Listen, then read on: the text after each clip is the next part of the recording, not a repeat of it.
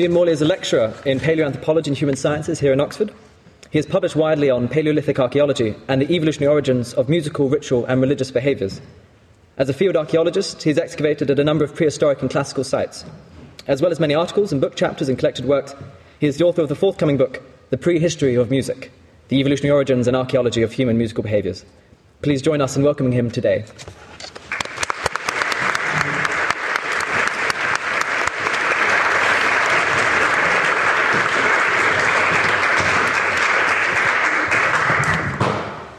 Well, thank you very much for that introduction. I'm used to delivering speeches, talks in a sort of slightly declamatory style and not used to being surrounded by microphones. So uh, if I end up bellowing at me, then do put your fingers in your ears and uh, gesticulate at me or something like this, um, and I'll tone things down.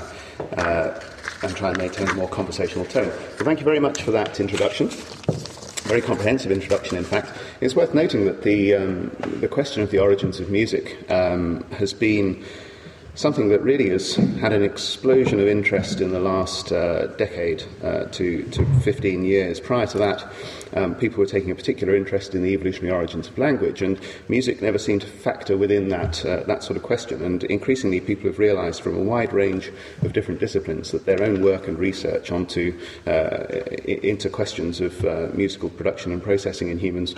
Um, all feed into these questions of the origins of pretty fundamental aspects of human behavior. So it's something that's been growing and growing, and thankfully uh, has recognition. And uh, I'm certainly very uh, grateful for the um, fact that it's been chosen as a theme for uh, the Human Sciences uh, seminar today. So, what are the origins of music?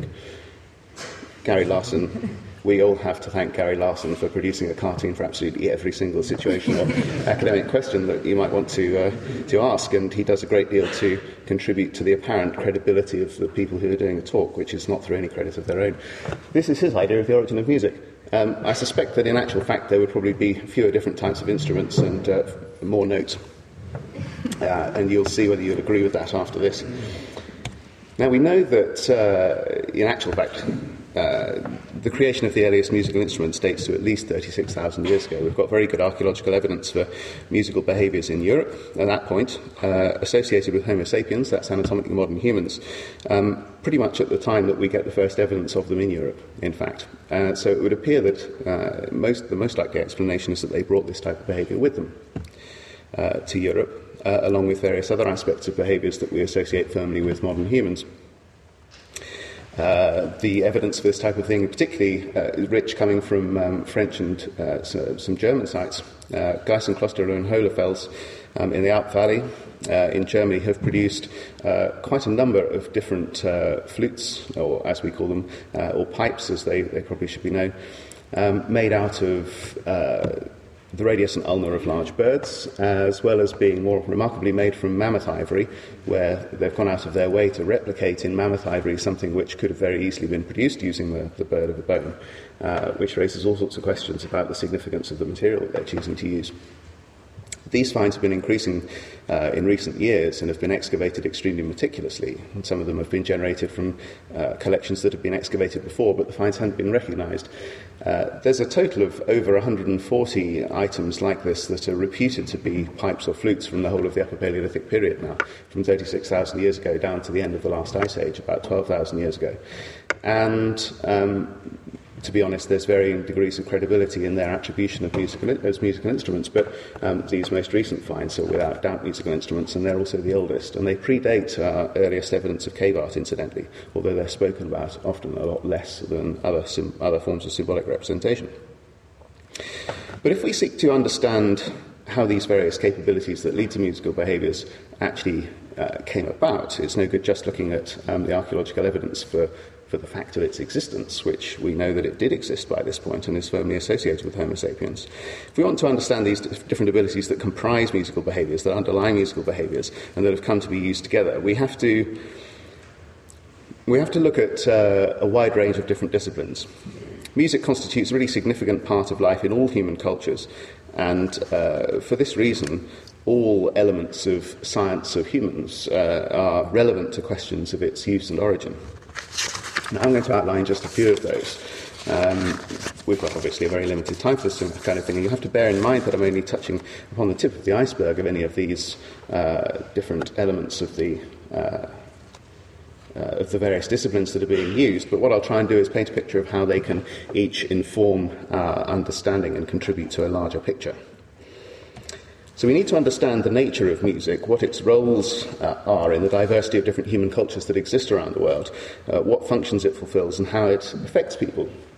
We need to have a, have a, clear understanding of what exactly music is and what it does for people uh, as an important part of our question that we're asking. And for that, we can turn to fields like anthropology, ethnomusicology, music psychology. We also need to understand which elements of musical function, its production and its perception, are innate factors which we're endowed with um, as part of our evolutionary heritage, and which, in contrast, are, uh, which of those instead are culturally learned specifics, because obviously large elements of musical practice are specific to individual cultures, but nevertheless there are capacities which are inherited, which form a foundation for those behaviours. And for, to answer that sort of question, we need to look at primatology, developmental psychology, and the types of behaviours that are carried out by adults and infants when they interact with each other. But all of this evidence needs to be situated in an evolutionary context if we're going to try and understand how this set of behaviours came about. We've got to understand the context in which the capabilities and the behaviours that make use of them actually developed and might have been useful. And this is where paleoanthropology, uh, looking at the uh, evolution of the capacities for vocalization that we have, uh, changes in brain structure, changes in the inner ear, and the relationships between different neurological functions that exist in the brain today. This is where the, they all come into play. If we can understand the relationships between these functions and how they developed in relation to each other, then we can build up a much richer picture or pardon the expression, of the uh, relationships between these different elements of musical behaviour. They're not parts of separate stories, all these different elements. They're all elements of the same story. If you like, they're sort of cleaner patches on the grimy window of our view into the vista of our own species. One clean area can help us to clarify the view that we can see from another clean area of this grimy window. And where we can join those cleaner patches up, we get uh, a better view of the larger part of our nature. And this is where the multidisciplinary approach really comes into its own and has the potential to be greater than the sum of its parts. So, what about the nature of music and its roles? Well, if we look at the way that music is used in different societies around the world and look beyond the ways in which we use it, uh, which have formed the majority focus of research into um, musical uh, behaviour and capabilities, we find that behaviour exists in all human societies. It's a universal, it's something that's shared by human societies and presumably was and must have been shared by those populations that are ancestral to the human societies that we find today across the world. Um, it tends to be a very participatory activity. Uh, there's much less dichotomy between performer and audience than we have in our very recent musical past uh, and our current uh, musical practice. We often think of there being distinct roles in musical practice that are. Um, where you have a dedicated performer and an audience, that the music is a sort of commodity that's created and presented to, to the audience. Now, this is rather antithetical to the way that it's used in, in um, our own folk uh, sort of contexts, but also within the wider um, practices throughout the world. That's very much a minority view of the way that music functions. It's a participatory, integrative activity in which every member of a, a group who's present is contributing in some way. There's greater activity in this type of, uh, greater level of activity with this type of um, behaviour, um, often at times that have particular social significance. It's used to mark events. Uh, it's used at times when there's uh, subsistence stress, for example, very often in different societies that you look at. The idea that people are either musicians or non-musicians is a bit of an anathema to people. We're in our society at the moment very much encouraged to believe that you know you dabble in a musical instrument at an early age, and either you have an aptitude for it or you don't, and thereafter you're sort of classified, or at least you classify in your own mind and, and um, often in the language of others as being either a non musician or a musician. Now, this idea is antithetical uh, and a bit of an anathema to a lot of societies where the very idea of not being musical seem, seems incomprehensible. And it's not because they're different from us, it's because of the way that the behaviours are viewed and classified. And another thing to note is that the uh, behaviours that we see uh, widely are very often predominantly vocal, we have a tendency to view musical instruments as being the foundation of musical behaviours, when of course they're not. The foundations of musical behaviours exist within our own bodies. We're endowed with a, a fantastic melodic instrument in the, co- in the context of our own voice.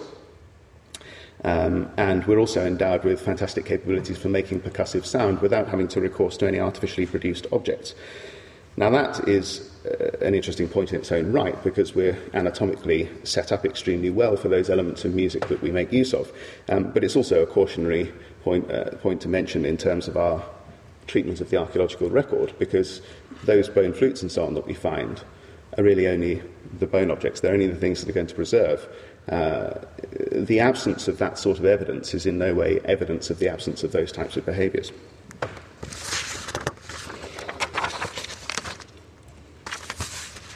In terms of the way that we process and deal with music, um, it carries emotional meaning in lots of different ways. Uh, it has very different types of content uh, that are processed in different neurological systems. It's thought of as not having a, a, an explicit content in the way that language does, a sort of lexical content, but it nevertheless has the potential to carry profound meaning in various ways. Um, these different types of contexts are pro- uh, processed in different neurological systems, produced by different neuro- neurological systems, but a lot is derived from um, gestural and communicative aspects um, of our physiological control. The processing of tonal aspects of auditory signals um, share neural mechanisms, whether they're speech or music, and the same applies to the rhythmic aspects of signals. There are big, significant overlaps between uh, the production of uh, rhythmic aspects of various different types of signals and, uh, in turn, um, with the tonal content, whether it's tone within speech sounds uh, or within musical sounds. In production, though, rhythmic and although they, they, rhythmic and tonal content have sort of separate systems controlling them to a certain degree, in the actual production of sound, rhythmic and tonal control are really closely related uh, in the planning and execution of complex movements. And we've got this interrelated system uh, for uh, the planning and execution of the very fine, complex um, musculature, muscle control that's required to produce auditory signals. And that relies upon a rhythmic motor coordinator to plan and execute those very complex uh, muscular uh, sequences.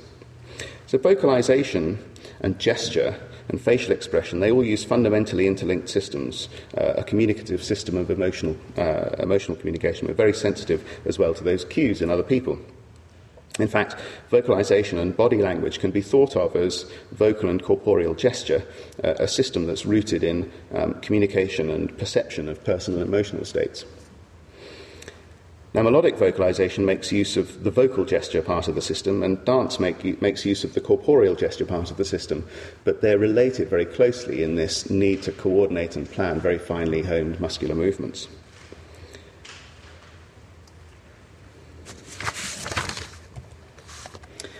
Now, we can also look at primatology uh, and try and understand what it is that's innate in these behaviours. Which of these things are learned, which are innate? What do our nearest relatives possess?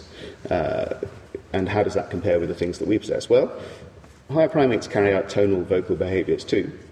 Uh, they have a more limited range of sounds that they can produce, as we'll see in a minute. Um, they're used to communicate social information, to communicate emotional information between individuals. They're used for, by infant uh, chimpanzees in particular, but other higher primates as well, to solicit care and attention from their parent. So, a way of um, stimulating an emotional response in a parent. Infant higher primates of some varieties also carry out uh, babbling behaviours, which are sim- similar to those sorts of behaviours that are carried out by human infants uh, in their pre linguistic period, sort of um, vocal sequences where they're exercising a series of vocalization capabilities. Uh, and they're also used for warning and territorial calls in, in higher primates. So they have a sense of meaning associated with particular sounds. Now, what about human infants?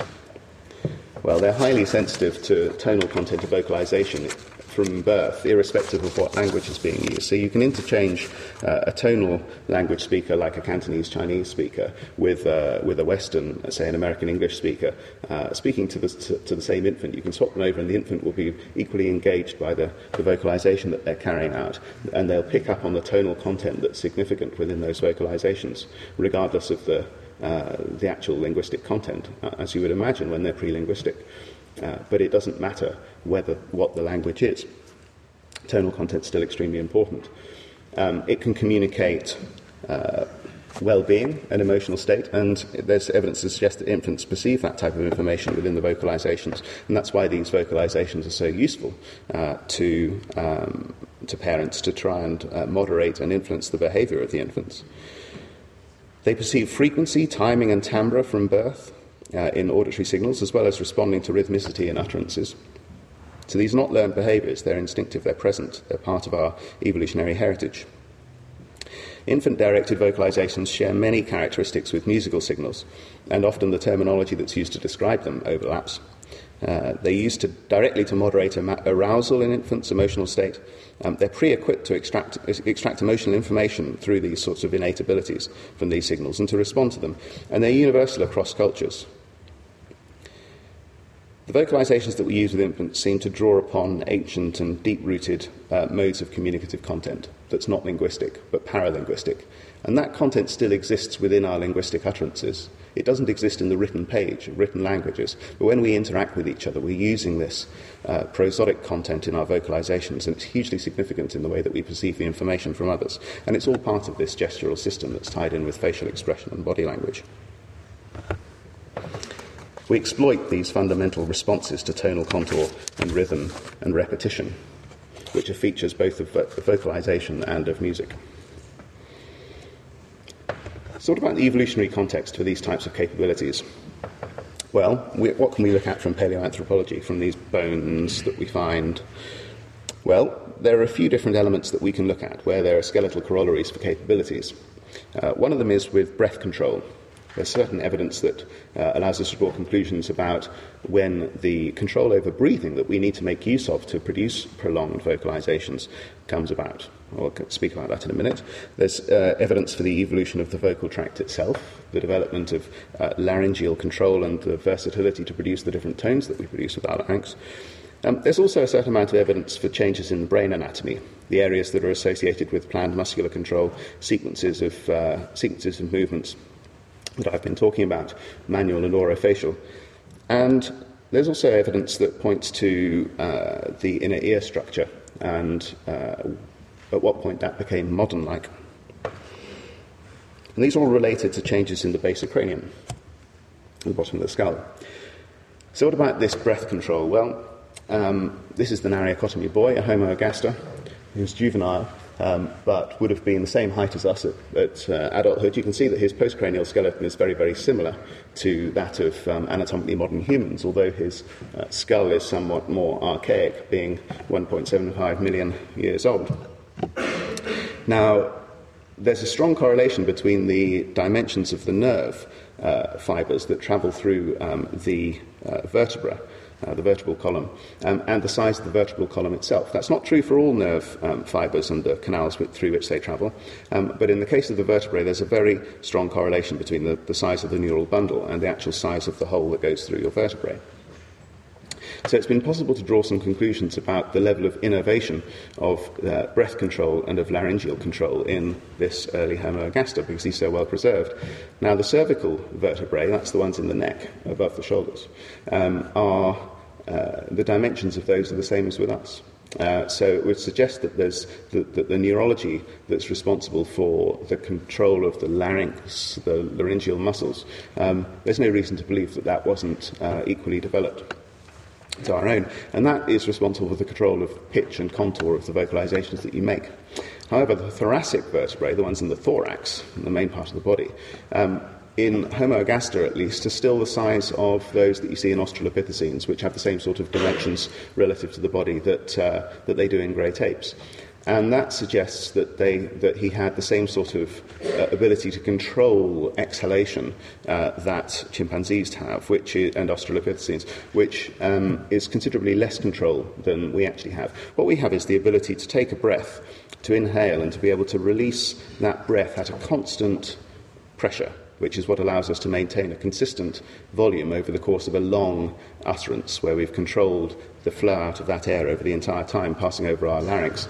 Now, Chimpanzees don't have that ability. They can produce short utterances, um, but if, produ- if, they attempt to produce long utterances, then the, the, volume will tail off over time because the pressure, the air pressure in your lungs decreases as the air leaves your lungs. So it's quite a specialized skill that we have, being able to maintain a consistent volume of sound over the course of an entire utterance as our breath leaves our body. Now, it would seem that at this stage there was control over the tone, there was pretty fine control over the tone, but there wasn't the ability to produce extended vocalizations controlled for um, their pitch and contour. But what about the larynx itself? Well, the position of the larynx in your throat has an influence on the range of sounds that you can produce. And this is indicated, uh, its position is indicated by the larynx, uh, the position of the uh, hyoid bone in the throat, because the hyoid bone supports the larynx. The hyoid bone is a free floating bone in the body. For that reason, they're not preserved in the fossil record very much, but we have four of them now from different periods of human evolution.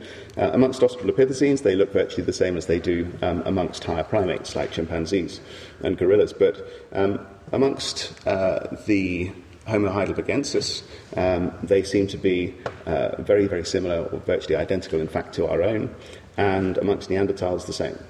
Uh, so it would suggest that uh, the actual form of the laryngeal anatomy um, was pretty much the same as ours in our last common ancestor with Neanderthals.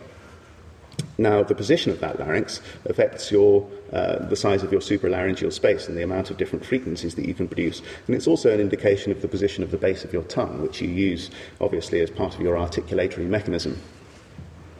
Now, if that's rooted at the very low down, like ours is, um, then it has a lot of degrees of freedom of movement, and you can use the tongue in lots of different ways to articulate sounds. Now, because it's soft tissue, it doesn't preserve, but the bony structures that support that soft tissue do preserve, and several researchers have reconstructed over the, uh, over the last sort of 20 or 30 years um, what the shape of those bony structures indicates about the position of the larynx. It would seem that it, that it starts to move towards a human like position uh, amongst uh, Homo ergaster, early Homo erectus, um, and ultimately has a position very much like our own, by the time of Homo heidelbergensis, again, the common ancestor, or a species that's a common ancestor of uh, Neanderthals and modern humans, so by about 500,000 years ago. So those things seem to, um, seem to confirm uh, each other's findings there uh, and indicates that there would, would have been a, a, broad range of vocal sounds producible. That's not to say that they had the ability to speak a full lexical language like we had, but it does suggest that they had uh, the ability to produce a wide range of vocal sounds that were controlled for pitch and contour and for their duration by that late stage. We also have some evidence of brain structure. Brains, uh, brains don't fossilize, uh, not usually, but fossils of brains um, can exist uh, when the skull has been filled up with sediment. And you can see some examples here. These are Australopithecines from Swartkrans in South Africa, robust Australopithecines, whose crania uh, filled up with very fine sediment before the crania were destroyed. As you can see, parts of the crania are missing, uh, although the brain that formed with the, the, cast of the brain that formed within them um, formed before those parts of the, the bone structure le- were left, uh, were destroyed. Our um, our brain is virtually the same size as the inside of our skull. There's very little gap between our brain and the inside of the skull. So you can make a cast of the inside of a cranium and you can get a good idea of the, the relative proportions of different parts of the brain, as well as things like cerebral blood flow to different parts, because the arteries, as you can probably see in the photograph, the arteries are, uh, are preserved to some extent as well. It doesn't tell you anything about the internal structure of the brain, of course, but it can tell you um, about which parts of the brain have been disproportionately growing uh, relative to other parts. And we don't have the same set of relative proportions of the brain. Uh, that uh, other higher primates have, chimpanzees and gorillas. We show particular development in the frontal lobes. Um, we show particular development as well in the left temporal area, lateral tuber of the left temporal region. And uh, this has been uh, taken to, uh, it allows conclusions to be drawn about the relative importance of those parts of the brain over the course of human evolution.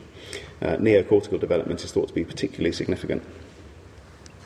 But this left temporal region is often equated with Broca's area, uh, which people think of as the uh, a language area of the brain. But in fact, this Broca's region doesn't solely have a function within linguistic behaviours. It seems that and the areas around it seem to be fundamentally um, important in this ability to plan and execute sequences of fine movements, fine muscular movements. It's implicated in manual control, fine manual control, and it's also implicated in very fine orofacial and vocal control.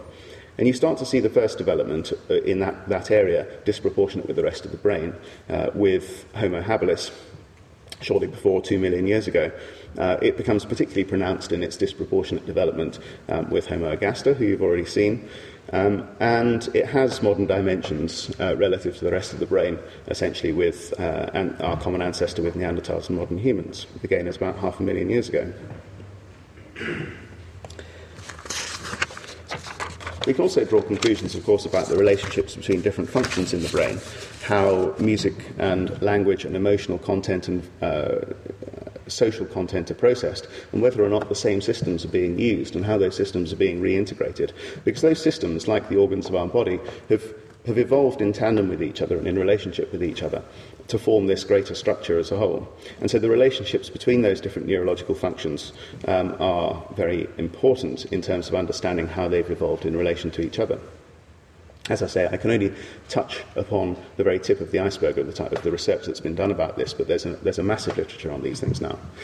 In terms of the ear, the ear rotates um, as we become fully bipedal, and you can see there on that diagram the difference in the uh, inner ear anatomy of uh, chimpanzee and uh, or of a quadrupedal animal and of a bipedal animal. And it's partly a product of this shift to bipedalism, um, but it's also linked with this change in the shape of the underside of the skull, which is which is all mixed in with the shift to bipedalism, the loss of prognathism, the extent to which the centre of our face protrudes, for example. But we also know that the inner ear has evolved to be particularly sensitive to the types of the, the, frequencies of sound that are produced by our vocal cords, and not just the frequencies of sound that are used for language, but the whole range of vocal sounds that we're able to produce. Uh, we've got a finely tuned system, not surprisingly perhaps, um, between uh, the ear and the uh, between the ear and the vocalization capabilities. Um, but that change in the structure of the inner ear, of course, has to, has to be alongside changes in the neural structure that support those types of abilities. And the same goes for all these physiological abilities. You don't have the emergence of a physiological capability without a parallel emergence of the neurology that's capable of controlling it. So all of these things have to be understood in, in, in the context of each other. So what can we say in summary? Well, laryngeal, vocal, and auditory physiology and neurology, they all developed in tandem with each other.